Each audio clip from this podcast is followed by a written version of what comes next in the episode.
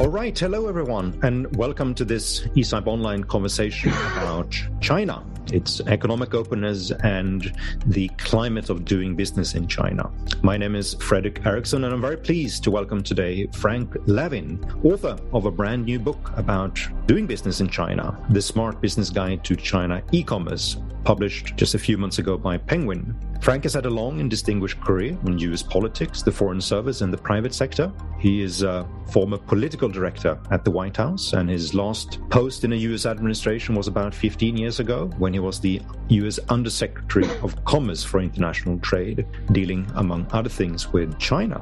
He has also been a US ambassador to Singapore, and between his political appointments, Frank has had senior positions in banking, marketing, and consulting, and most of the time in Asia. Frank, welcome to ECIPE and congratulations to your new book. Fredrik, thanks so much. It's great to be back with you. I, I just wish COVID is uh, sort of created a bit of uh, turbulence in the world today, as we all know. But I'm just sorry I can't be visiting you in Brussels as we've done in the past and have these in-person meetings are just a little bit warm, a little more fruitful. But but Zoom isn't bad. Zoom isn't bad, and I'm delighted to be able to spend some time with you and with the uh, audience here today. Thank you.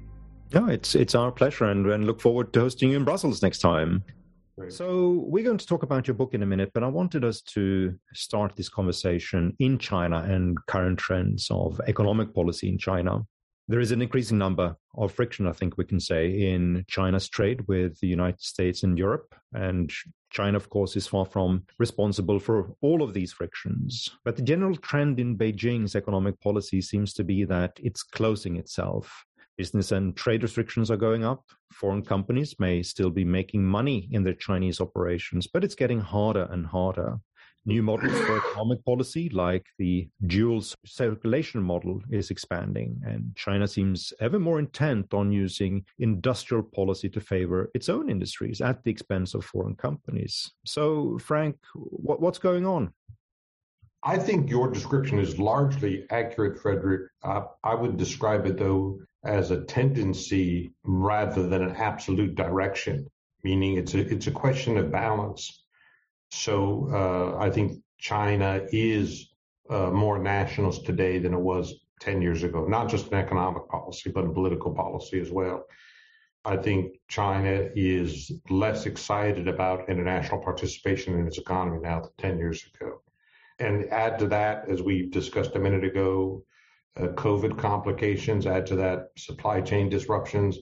You know, and you simply have a less, seemingly have a less inviting business environment. I, I think all of that is true, but but that's true in a relative sense, meaning there's been deterioration, in my view, compared to say five years ago in the business environment. And the reason I say it's a relative sense and it's a deterioration is because EU business activity with China is up this year, up markedly this year, and U.S. business activity with with China is up markedly this year.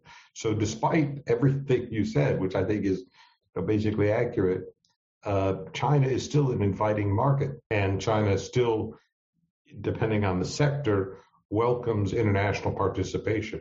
I would say if you're selling into the market, and I, I today I focus mainly on consumer goods. If you're selling into the market, China is generally an open market for cosmetics, for apparel, for pet food, for baby gear, uh, for sports equipment. China is a very open market. It's also open for agricultural products. It's also open for food and beverage. I mean, if you're uh, if you're Unilever, you're saying this is our best year ever in China. If you're Coca-Cola, you're saying this is our best year ever in China. If you're Starbucks or Kentucky Fried Chicken, it's the best year ever in China. So in certain sectors, it's very open, very welcoming, very inviting. In other sectors, tech, uh, finance, telecommunications, it's not particularly welcoming. It's tough.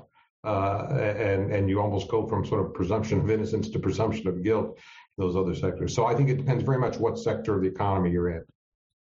And would you say, I mean, if we talk about these more difficult sectors, you mentioned tech, finance, for instance, is it a question about business environment getting more difficult for foreign companies, or are we talking about a generic situation where also Chinese companies are finding life, business life, a bit harder? Well, there's a little of both. It's interesting because, you know, there's a nationalist undercurrent in China that, by the way, I don't think is that different than what we see in Europe or what we see in the United States. Uh, so there's a bit of nationalism and there's also a bit of populism, which again is maybe not that different than what we see in Europe or the United States. But that populist element talks about uh, resentment toward this new class, resentment toward the entrepreneurial class, toward venture capitalists, towards uh, tech people, resentment toward the role they play in society.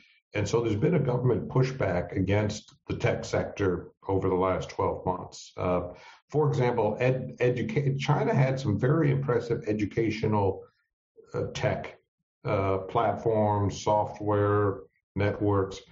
The government decreed that these cannot be for profit, uh, that it's unseemly or not doesn't lend itself towards social harmony if your people are profiting from educational uh, uh, software. Uh, and so it really hammered that whole sector. And I think something like 30 ed tech companies went out of business over the last six months. Uh, that that had nothing to do with uh, international trade. That had that was simply a domestic moving China against the tech sector, right? So I don't I don't think it's clear that this is helpful to China's economy or society, but it does help the government retain sort of a natural monopoly, if you will, in areas of society that it deems should be under government control, and education is one of those. I think, in I think what we would say in the West is, look, uh, even if government bears primary responsibility for education, there's nothing intrinsically wrong with having online tutoring or uh, online homework solving chat rooms or other kind of, even if they are for profit uh, and these can actually uh, bolster uh, ultimate educational attainment if you allow for these. And there's always going to be the the student who has uh, non-traditional needs. Uh, you know, think of a student in a remote area or somebody wants exotic language uh, training. If, you know, if you want to study Latin and you and the local school system doesn't teach Latin, you can find this online. So, so there's a lot of good arguments for it, but China's gone in a different way. But is the basic proposition here that we are, in a way, seeing a China was perhaps normalizing itself and it's following the sort of pathway that many other countries in the past have seen um, after a period of very rapid economic growth, which has created, of course, a gilded class of entrepreneurs and others that have the resources to to basically pay their way through society. And now you have sort of more of a, a political reaction to it. It's about redistribution, about I, cutting down the size of entrepreneurs. Is, is, is that yeah. what it's all about? Well, I think that is an important factor. I was interesting. I was reflecting on this because if we look at the old Soviet model before the collapse of the Soviet Union, the Soviet Union, the Eastern Europe uh, satellites, Cuba, North Korea, none of these societies had a successful economy to speak of. I mean, East Germany was more prosperous than than uh, uh, other elements, but but but there was no alternative path to success in any of these societies except through the party apparatus more or less. I mean, you could be maybe a famous athlete or you could be a chess grandmaster, but if you wanted the dacha in Soviet Union and you wanted a car, you had to be a party member. And uh, what's happened in China is say, look, you have many paths. There are many paths. You can start your own company. You can go work for a bank. You can go manage a bunch of Starbucks. Uh, and you can have a successful, happy life completely outside of government or party control. So no, no communist system has ever dealt with this kind of proliferation of channels. And I think I think some of this is a little bit of a pushback against the, the tech space. I think the message to the tech community is regardless of how successful you are, regardless of how many ideas you have, when it comes to government areas of government purview, we call the shots. We, the government, call the shots. All right. So you have latitude in the in the private sector, you have latitude in goods and services, but we run the show when it comes to government policy. I mean, one one thing I find a bit uh, perhaps paradoxical, um, even odd, in this scenario is that, I mean, if you would take sort of a more aggregate view on the Chinese economy, you would see that it's had a remarkable growth of its industrial sector over the past 30, 40 years. And oh. now you have economic diversification, economic modernization, which means that they're beginning to grow in non industrial sectors on the back of um, growing income, growing consumption. They want perhaps to make sure that um, their own service sector is going to benefit that is going to have a bit of a head start against foreign companies. So they want to give some uh, privileges to to those um, and make sure that the consumption ride that we're going to find in China over the next 20, 30 years is also going to lead to Chinese companies that are uh, not just successful in China, but also successful globally. But that doesn't seem to be the case. I mean, it seems to be sort of they are cutting back on services. They want to limit entrepreneurship and dynamism and experimentation in the services sector. Um, they want to favor state-owned companies now in the services sector, and you have sort of that premium on industrial political orientation that you see in so many other countries as well. Yeah, I, I, think I think what you describe is is uh, generally accurate. You know, there's a bit of a paradox in economic development if you're a developing country, meaning if you allow international participation, if you allowed every auto company in the world to come in as they choose and invest and put the factories, you get over time, over a few decades, you get a fair amount of tech transfer. And that, this actually spills over your own domestic industry. But you've got to have the patience and the vision to allow this kind of economic activity. But you can see an analogy in the service sector as well, whether it's accounting firm or health services, to say if you if you allowed the top 30 hospital systems or medical practices in Europe to set up in China and to practice in China, you would provide enormous boon to the Chinese medical sector, but it might take 10 or 20 years for that to ripple through. But you wouldn't end up helping train a generation of Chinese medical professionals. But you've got to be willing to put up with that participation, which from the Chinese point of view, I think they viewed as penetration or sometimes even exploitation. So there's always, every society wrestles uh, between economic rationalism and economic nationalism. And for decades, the balance in China was towards rationalism to say we are we've really fallen behind. We're a poor country. We've got to move toward market economics. We've got to move toward open uh, society or open ec- economic platform. We've got to engage the world and trade. That that was the dominant view for decades. As China got to maturity, uh, now it's comfortably middle income with enormous elements of, of affluence in China.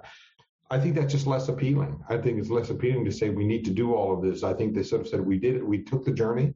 Um, we can now be a little more insular and still uh, have the benefits of the modern economy. I, I think that's a questionable assertion, but we see how seductive it is. And what's the expectation for for the future then? I mean, do you do you expect sort of this rebalancing between economic rationalism and economic nationalism to continue in the nationalist direction, or you think there could be sort of some some pushback against it, or at least that the cost of making those type of choices are, you know, soon going to emerge, and there will be a consequence for, well, for Chinese I'll, economy. I'll tell you this: I don't, I don't think we'll see radical changes uh, this year because this is a political year in China. The Party of Congress meets at the end of the year, and it is expected that President Xi is attains his goal of a third term in office. So this year is going to be a year of political stability where the emphasis overwhelmingly is not going to be on reform or adjustment, but it's going to be on keep growth on track and deal with COVID. And if you and I sit down uh, the last day of this year and say, what did China do? I think you'll say 95% of what China did this year was economic growth and COVID. And that's, that's the goal for this year. But your question, I think, is properly answered after the party Congress to say, look, we have an opportunity to open sectors of our economy we choose or to keep them closed or engage as we see fit. Uh, and I think that question is still being debated in China. As, as you noted, Fredrik, the long term trend is a very positive trend.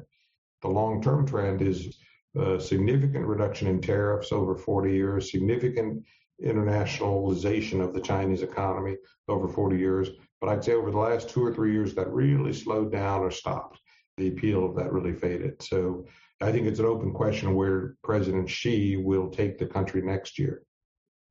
All right, so let's come back to these issues in a while. And I also like to quiz you on how you think Western economies are going to respond to current trends and, and what are sort of the development of um, more specific Chinese policies in America and Europe. But I wanted first to talk about your book, uh, which I find um, to be sort of a, a very great read. And uh, I think sort of a, if I'm going to give you a, a, a, summary, it's basically you're collecting your your business experiences that you've had in China and and and trying to present what are the key secrets to business success if you want to do business in China. So, Frank, what, what are the key secrets? Well, secrets? yeah, and here's and here's a little bit of background. We work. My company works in China e-commerce, and we take European and American consumer brands and we run their China e-commerce program for them. So we're an outsourced provider for companies that might have a successful or nicely growing uh, set of products, but but China is pretty remote and China is a little bit intimidating. Most people don't have a lot of familiarity there.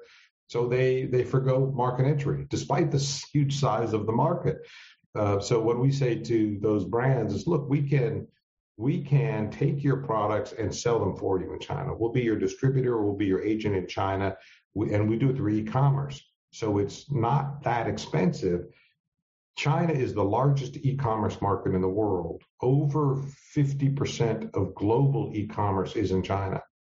So, so any brand can have a pretty successful China strategy just with e-commerce. So that's what, but in terms of bring that into the book, this, this world of e-commerce gives you immediate data and feedback and results from what you're doing. So you collect a lot of insight on Chinese consumers, and you can take uh, a great European brand and you can try four different advertising campaigns online in China, and you can see right away what's working and what's not working. So it so it gives you a lot of discussion points about Chinese consumers and how they might differ from Western consumers or Chinese uh, Western brands, what they need to do to communicate, and that's the uh, that's the basis of the book. To answer your question, the number one obligation of any Western company in Chinese consumer space is you must have some kind of differentiated product. The product cannot be a generic product. So you either have very strong features in your product or you have a very strong brand. There has to be something about your product that is special or different or attractive or unusual. But if you're simply showing up in China and saying, I, I have I have a pen, I have a pen, they say, well, China's got pens. China is not waiting for your pen. Now, if you say this is a Mont Blanc pen, it's maybe the finest pen in the world, and it's a fabulous gift because it shows respect and it shows artisanal strengths.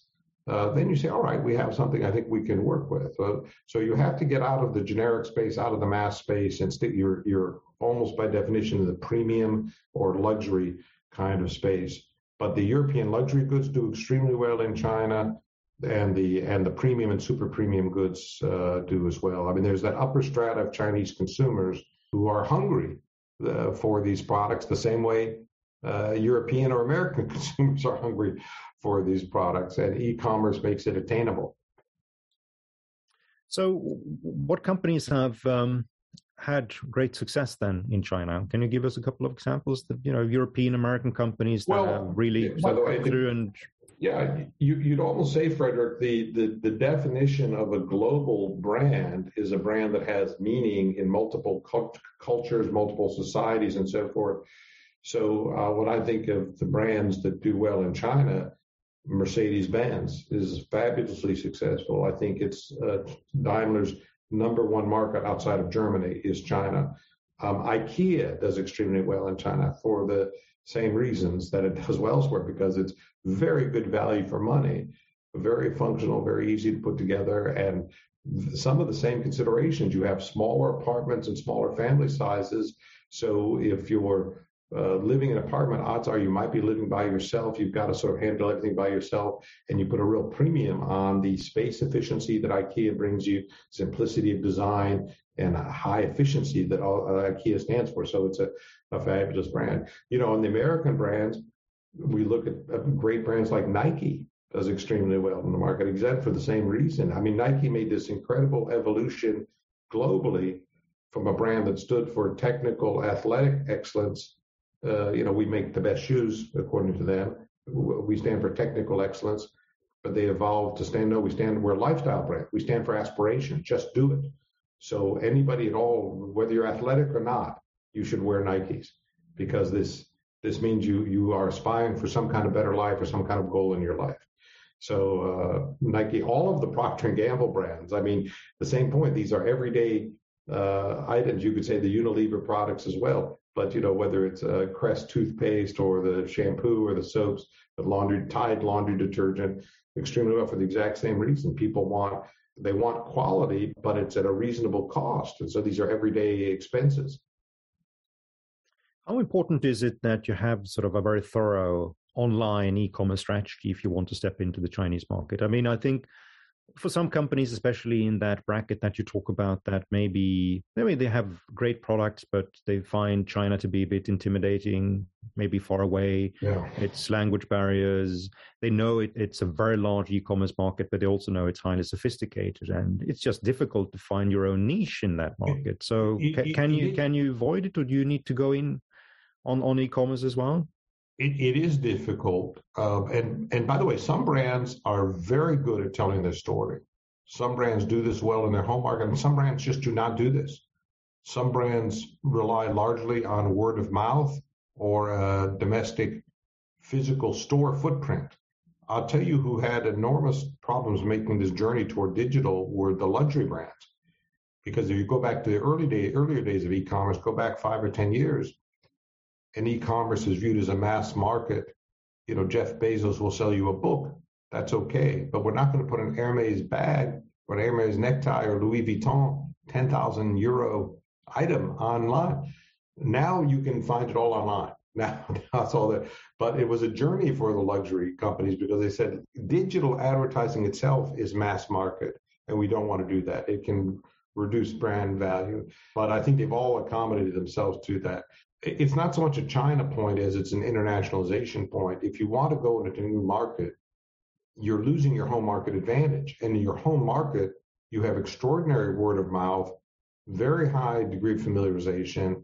Not only did, you know, every family in your home country grew up with this, but their parents grew up with it as well. So everybody knows. So, so really the name of the game in your home market might just be distribution. You don't even have to worry about advertising. You don't have to worry about explaining yourself. But in China, of course, you then you or any new market, you don't have word of mouth, you don't have familiarization, you don't have distribution. You're you're an exotic product or niche product, so you have to court the customer. You have to explain yourself and talk to your users. I'll tell you, we worked with a major American food product company selling peanut butter in China, and peanut butter is not part of the diet uh, and uh, although certainly peanuts are, the food itself is, but peanut butter and peanut butter as a sandwich spread is completely exotic use. Um, and this company had never explained what peanut butter was for because every single household in America had this product, used this product, their parents used this product, it was ubiquitous. It's obligatory. You have to have a peanut butter sandwich or peanut butter jelly sandwich. So you don't have to explain to the American consumer. But in China, you have to say, listen, is this a health food? Is this nutritious? Is this uh, uh, just an efficient food because you can carry a sandwich with you? So it's a good workplace food? Is it uh, a snack food? What is the point of peanut butter? And what kind of moms buy peanut butter for their kids?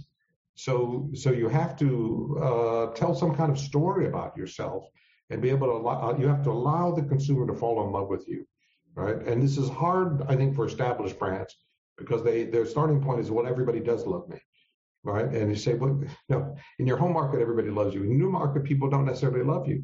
So, uh, so how do you tell your story? Uh, that that's a key differentiator in the digital space. And to answer the question specifically, yeah, you really need to be online in China even if half of your sales are offline, your brand will be understood and perceived and discussed online. It is a, China is a digital nation. And particularly when it comes to consumer behavior, it's a digital nation. So the consumer will research online, evaluate online, discuss you online, look at rating sites online. The entire brand identity is online. So what I would say to any brand is there is a conversation taking place right now about your brand everybody's in this conversation except you. You have to join the conversation. Some brands are very good. By the way, the beauty brands, the beauty, the cosmetics brands are very good at this. There's something about the audience or their product, but the audience in their home market wants a digital conversation, wants to discuss it, use it, show it, right? And so they already have this in, in their DNA that we need to be digitally active. We need to discuss our product with our customer base. So the beauty brands do extremely well in China because they have the strength.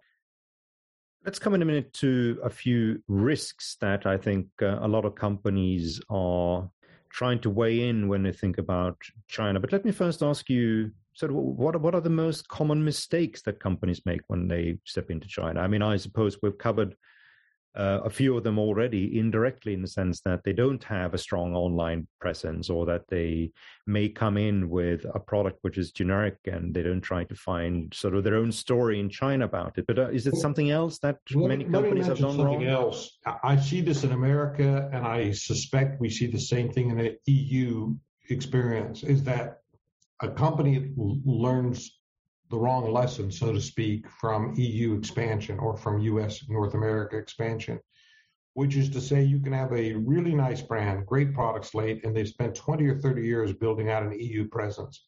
And they're in 10 markets now and they have 300 million euros of revenue. So that's a really nice story. And then they go to China and they hit all sorts of headwinds and bad news and nothing really works out. Well, what, what how could this be? Because we've already established that they're in 10 markets at 300 million. Something's working, something really lovely about this product. So the most common mistake is the mistake of nothing or the sin of nothing, which is to say a company goes to China and it changes nothing. It doesn't change its product slate. It doesn't change its pricing. It doesn't change its distribution. It doesn't change its message because the entire history of the company is with homogeneous markets if you if you've expanded across Europe, that's great. But these markets are largely homogeneous. Yes, I understand there's cultural differences. I, I, I get all that.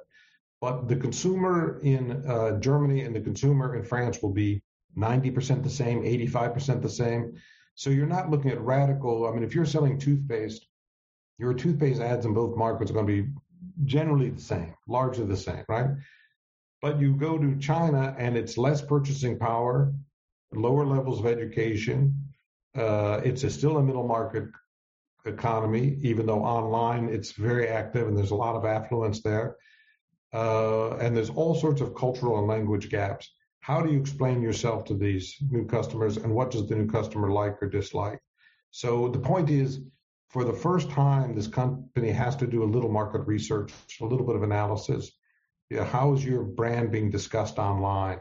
What are your competitors doing online? What are the price points? Who's the local competition from the Chinese brands?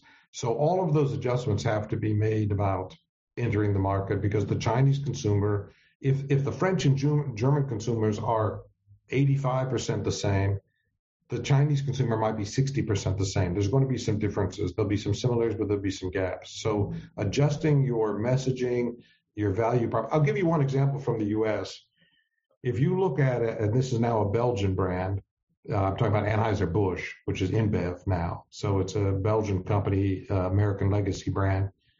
Budweiser uh, is the lead brand uh, in the US. And you look at a Budweiser commercial and you see, ask yourself, what is the purpose of Budweiser? Why am I supposed to buy a Budweiser? What does it do for me? What does it allow me to do? The answer in the US advertising is very simple. The purpose of Budweiser is it's how we signify friendship, how we signify social relationship. What friends do together is have a Budweiser. Right? So the whole point of holidays and family activities and enjoying life a little bit is to have a Budweiser with your friend. And this is the value of Budweiser.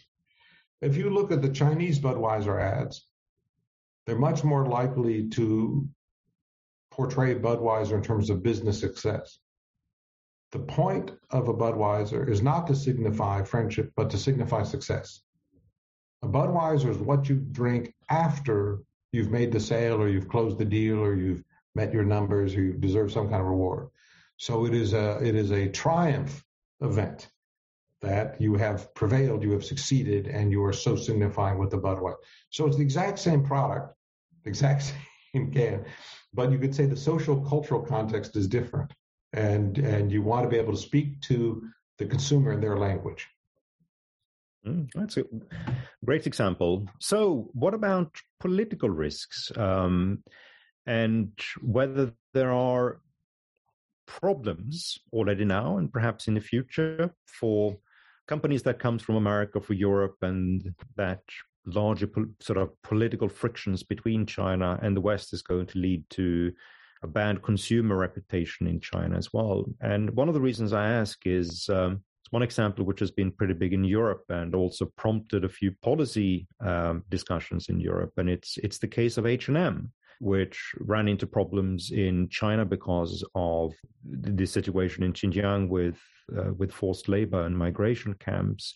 Now, H&M didn't necessarily court this conflict, uh, but it ended up with it and had a few uh, there are pretty significant problems with um, consumer actions and politically orchestrated consumer actions. Yeah. So, I mean, what what are the risks here? Sort of that you you you're going to end up with a bad rap just because you are foreign and that you may not be um, sort of in tune with the main political messaging, even if you if, even if you as a company you don't court this conflict, you don't seek it with with Beijing. A very fair question because there are certainly sensitivities in China as to discussions of China you'll see very rarely in this world, and I can't think of a a, a similar example, say from a European country or from the United States, where a brand or a company got in trouble because it uh, somehow disagreed with government policy. So uh, there's just much lower sensitivities on these points than uh, in China. Although we know in Europe and the United States there are social norms, and if uh, an executive in a company says something that is viewed as outside those social norms, the company can be subject to a boycott or the the executive has to apologize. So these these sorts of issues can, in different shape, can take place in Europe or North America. But with China, it's typically a uh, government response because they perceive hostility from the company or or violated some kind of norm that the government's established. All I can say is move move carefully you move thoughtfully, focus group, and test what you're saying and doing, and uh, realize you're in a more sensitive environment. And that just because you have wide latitude for expression in your home market doesn't mean you enjoy that latitude in China. So it requires to be a bit uh, sure-footed in the market. And, and I'd say I'd make this point in general to corporate leadership. You probably have a set of behavior in your home market because you're that's where you're based, where you might comfortably talk about issues from pollution to monetary policy, and this would not this this wouldn't be a problem for anybody because they understand you're from that country and you have a voice in that society. China doesn't normally welcome that kind of involvement from foreign companies. So there's no need, there's no obligation on the company's part to articulate its views on Chinese issues. Right? My view is uh, your uh, every every country you go into, you're a guest, right? And you have to try to behave according to the guest rules of that. Uh, and it doesn't matter whether you know it's a country, whether it's Korea or Mexico or China. Uh, you've got to play by the rules they stipulate. If, if you can't do that, then then you really shouldn't enter the market, right? But if you say I'm going to go to Mexico and I'm going to hold a press conference telling everybody Mexico what I don't like about Mexico, I, I just don't think that's a very wise approach. I think you can do business in Mexico and have a great deal of success in Mexico, but there's no need for you to hold yourself out as the Supreme Court of Mexico that it's your job to tell everybody in Mexico what what makes you unhappy. Um, so it's it's only going to result in some kind of pushback. So uh, so it does require some kind of message discipline and requires some kind of need to be sure-footed in the market. Yeah, and I think that's a very good segue to come into Western policies towards China as well. Mm. I mean, both both America and Europe are struggling with developing new policies vis-a-vis China that, on the one hand, try to maintain some or a high degree of openness, but at the same time also responds to problems that is yeah. emerging in commercial relations with with China. Uh, the Biden administration has kept Trump's tariffs on China. And yeah. I think, in the spirit of a middle class foreign policy, probably going to look to increase some of these restrictions on China, especially in the field of technology. The EU has proposed a raft of measures uh, recently that will have the impact of basically reciprocating China's barriers to trade and market based competition. So, do you think they are on the right path? Um, I think there's something that's missing there, no, I, and and I and I have trouble giving them high marks. I think what's missing there is seeing China as part of a global economic policy or global trade strategy. In other words, if you're trying to get some kind of better behavior from China, better trade behavior, better economic behavior from China, one of the most important steps to Europe and the US can take is to work with third countries, work with third parties. And that way you're you can induce China to behave better. Meaning, if US were to join the TPP, which Trump and Biden have forsaken, but that would at least raise the cost to China of economic inefficiencies. If there were a transatlantic free trade area, it would uh, it would similarly would it would raise the cost to China of its own inefficiencies and it would help move us toward global norms. What if you had a U.S.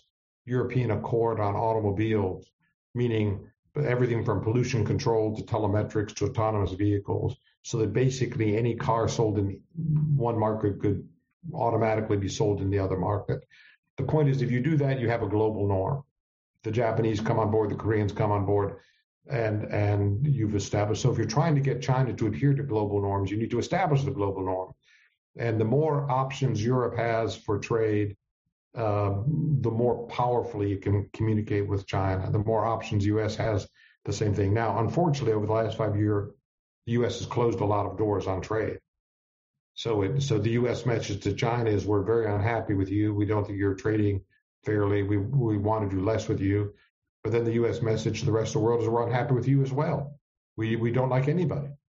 To say, well, you have to decide at some point that you want to have friendly relations with somebody, and and you're better off probably working on enhancing friendly relations. So what we saw, if I may say this, what we saw from Trump was really at variance with traditional U.S. trade policy, meaning if we go through the modern era for sort of 40 years from sort of 1950 to 1990 or 2000, 40 or 50 years, the starting point for U.S. trade policy was to recognize that every country in the world had a different appetite for trade, different appetite for liberalization, a different appetite for moving ahead. And the mistake would be to try to change that appetite. There's very little we can say or do to anybody in Europe, in China, in India to say you need to liberalize faster would always say it. But Europe decides for itself how fast to go. China decides for itself how fast to go, as does India or Mexico, everybody. So the point is, we can't change your preference. What we should do then is just try to work for those who have the strongest preference. The, the, the countries in the world that have the most appetite for liberalizing on trade, who want to run the fastest, go the fastest, do the most good, let's work with them. And let's not worry about the laggards, right? And our goal in life cannot be to try to rehabilitate companies that have no appetite for trade. Now, that's easy to do when all the countries have smaller economies. It's harder to have that policy when China is so large and so massive that its trade distorting effect has broader consequences. Nonetheless, I would say the starting point for Europe and America is go as fast as you can with all the countries that want to work with you, right? And don't focus your effort on trying to work with countries that don't have much appetite for working with you. No, I think I think that's a very very valid point, Frank, and I think it's it's generally part of um, any economic strategy that America or Europe should devise in order to be able to basically raise its competitiveness and its profile in the global economy in an age, of course, where the relative significance of China is just going to grow that, that's that's what we're going to see in the next 30 40 years. I mean by what is it? By 2030 china's probably going to be a larger economy than america. By 2050 we're talking about sort of a, a pretty pretty strong position for not just china of course but for a few other countries as well. And um, europe and america uh, would do well to prepare itself for for this type of future by working more more closely together and and making themselves more competitive. So we have that on the one hand. On the other hand, we have we are confronted with some more specific issues that that China is raising. Some of them relate to security. Others relate to, for instance, what we were talking about in the past on issues around human rights, uh, the political environment more generally. Here in Europe now, we are seeing the development of um, policies that are going to have a consequence on any company that have a supply chain which goes into difficult countries like China. And I think this places a lot of companies in in in a difficult position in the sense that they are facing regulators, consumers in in Western markets that are increasingly worried about any participation in the supply chain from forced labor and, and, and, and such examples. On the other hand, it's increasingly difficult to find a conversation with China about how we're going to manage these issues. And they may end up in a position where sort of the only option is to is, is to exit China. Yeah, no. Uh, look, it's a it, it, there are complications there. There are political issues in China. There are political issues back in Europe or in the U.S. as well. I, I would not advise countries to exit any market in general. I think we're all concerned about human rights. My my starting point is that the core question that a company has to ask itself in a in a market that might have human rights problems is is the company's own corporate culture and behavior and activity consistent with its norms? Is it respecting consumers and treating consumers the right way, its employees? Is it being fair to its employees? Is it observing its own human rights policies internal to its companies? Meaning, I don't expect a European company operating in Saudi Arabia to change Saudi Arabia. Over time, Saudi Arabia might change, but not because of what Brussels might say or Washington might say. But I do expect any European company operating in Saudi Arabia to observe its own norms so that women are treated fairly, so that there's policies against sexual harassment, um, so that it's not uh, participating in any, any, untoward activities. All right. And I'd say on that basis, I'm quite comfortable for Western companies to participate in Saudi Arabia. And I think perhaps over time, it might have positive social impact in helping at least the corporate sector of the society understand about what a modern society looks like.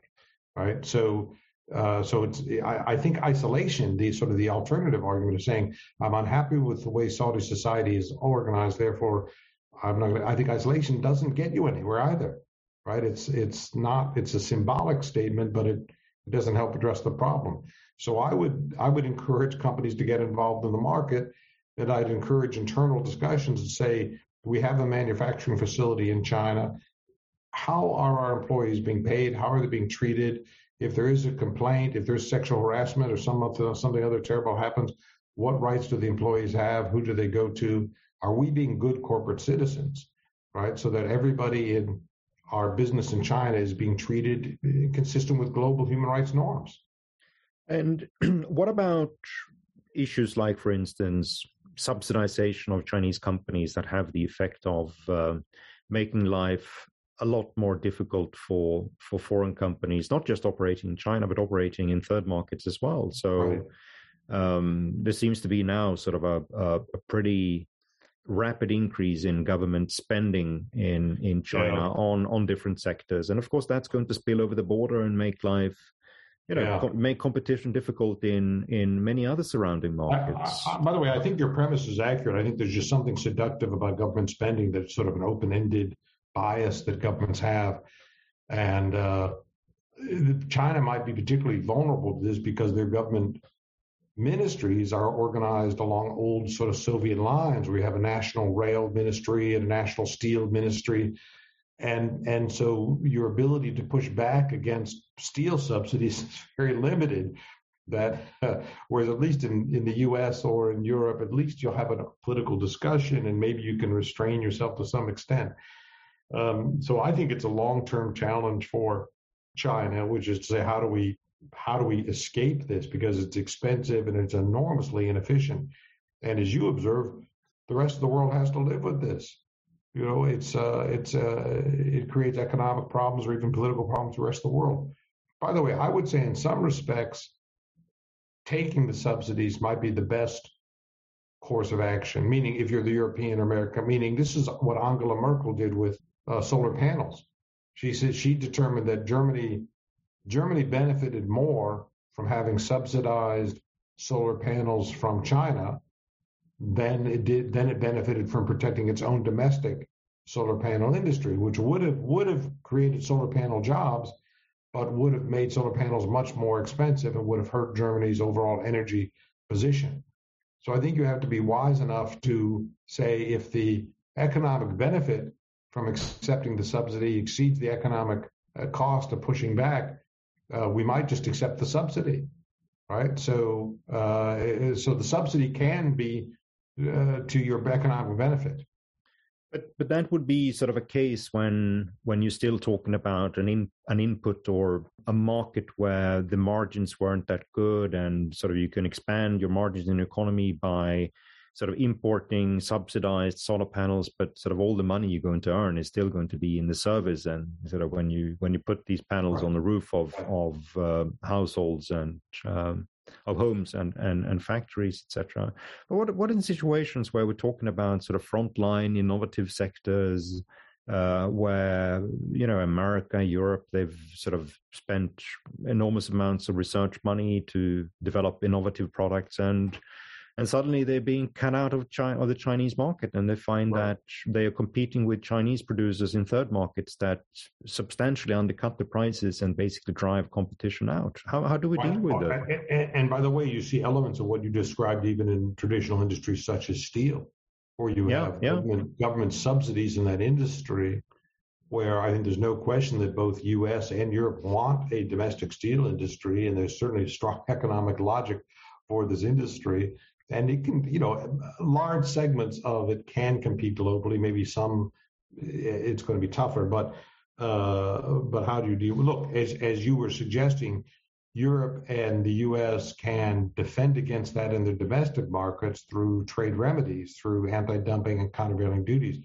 But it's very, very tough if China is going to subsidize its steel exports, and we're competing in uh, Africa uh, for some construction projects, it's very, very tough to compete against that.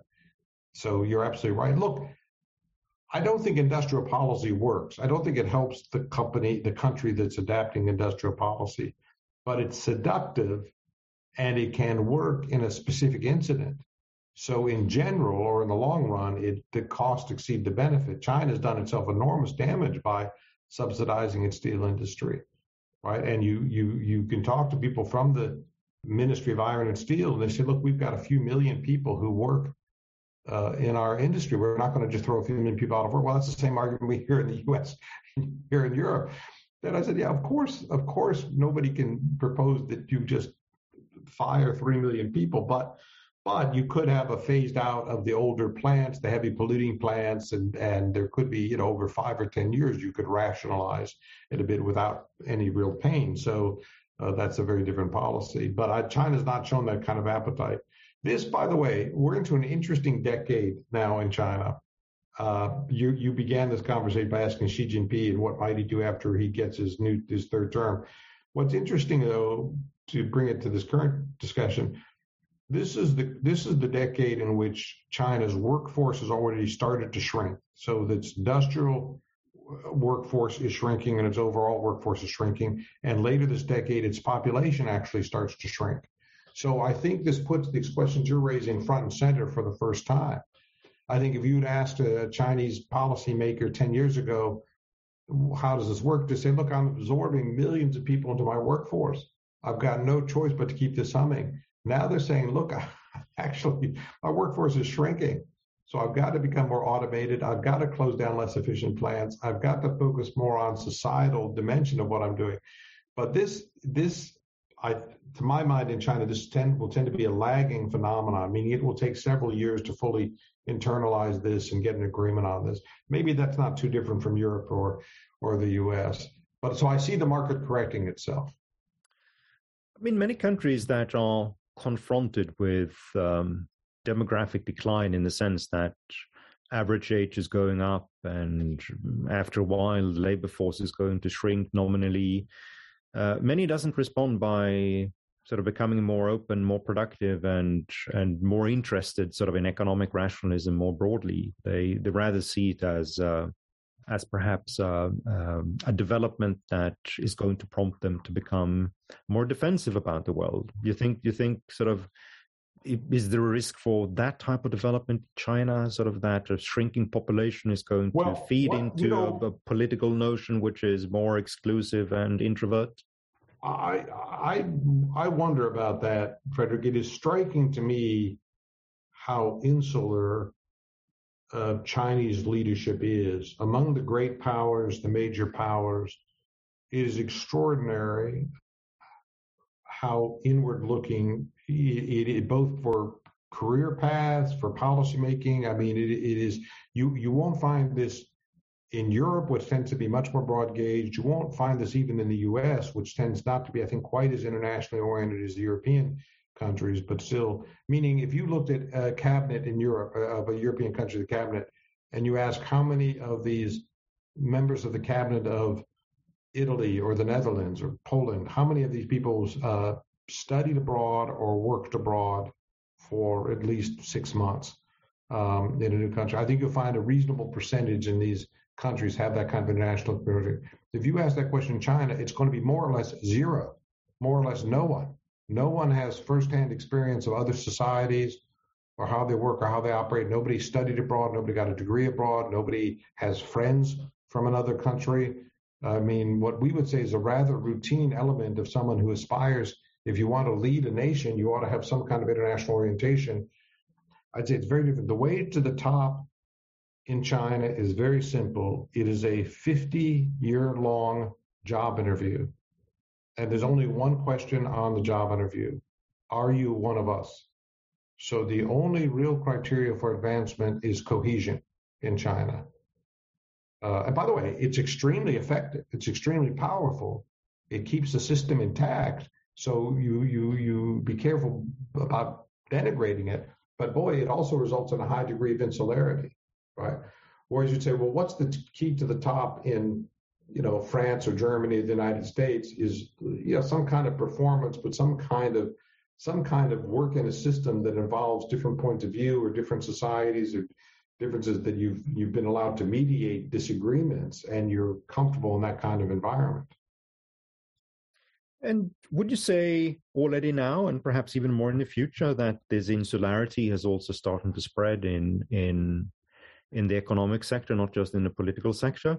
I mean, I mean, I've picked up from both from companies and from European European Business Association there that they find that you know the diversity in the workforce is getting smaller. That the international expat community uh, in in some of the large Chinese cities are shrinking, and it's increasingly difficult to be a foreigner living living in China, uh, le- leading to sort of a situation where it's just difficult to put together the type of teams, uh, the type of human capital you need to have, you know, compete well, with I, globally. I, I, don't know. I think it's a little more complicated because you, what you describe, I think, is accurate. That this some of this is COVID driven. That the international population of China is shrinking. That's sort of the bad news, if you will. The good news is China's done something extraordinary that no other communist society did, which is allow its young people to study abroad. So, although party leadership isn't international, society at home, society at large has quite international orientation. Uh, so, it's really uh, kind of impressive that China said, you know, we do want to have world class economy. We do want to have world class engineers and thinkers. We do want people exposed to international activity. So, so on a societal basis or economic basis, there's a strata of managerial talent and financial talent which is quite impressive in China. And again, the Soviets never had that logic. They never had the confidence in themselves. They never went down this path to say we want our young people to travel abroad and come back.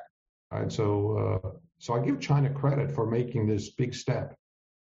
All right, we are very soon going to end. Just a final question, Frank, which is around um, uh, China's own outward orientation. Chinese investments in third market, Chinese investments in America, in Europe, are you bullish or bearish? Um, I think it will continue, but I think there's uh, going to be a lot more scrutiny, a lot more skepticism, right? So I think I'd go back again to well, what sector are you in? If you're in consumer goods, if you're making, you know, household appliances, uh, household electronics, uh, like uh, some of the Chinese smartphone manufacturers have gone global. I think people will feel very comfortable with that uh, activity. Uh, but if you're if you want to be in the financial sector or the energy sector or um, even the tech sector, you're going to get a lot more scrutiny. Um, and there's all sorts of concerns about uh, Chinese participation in the economy. So I tell my friends in Beijing, you know, China's economy is so large, it's globally consequential, and Chinese political system is so different that it's really different than every other major economy to have a one-party state. It's not. It's just not the common practice. So I said, those two things tell me that China will get more applause from the international community than it's ever received in its history, and it will also receive more criticism than it's ever received in its history, right? Because it's now front and center on the world stage. Yeah, indeed. That's, um, I mean, what I used to say, which is that for the past 25 years, the biggest friction in international trade has been the rise of China. And the biggest friction in international trade in the next 25 years is going to be the rise of China. And I suppose that's the inevitable consequence of commercial success. Frank, it's been a great pleasure talking to you. Thanks so much for taking the time. Thanks for writing a great book, which I, I recommend everyone to read who has an interest in in sort of the nuts and bolts of, of doing business in China, especially in the world of e-commerce. And we are most certainly going to come back to the issue of China in the future. Thank you so much.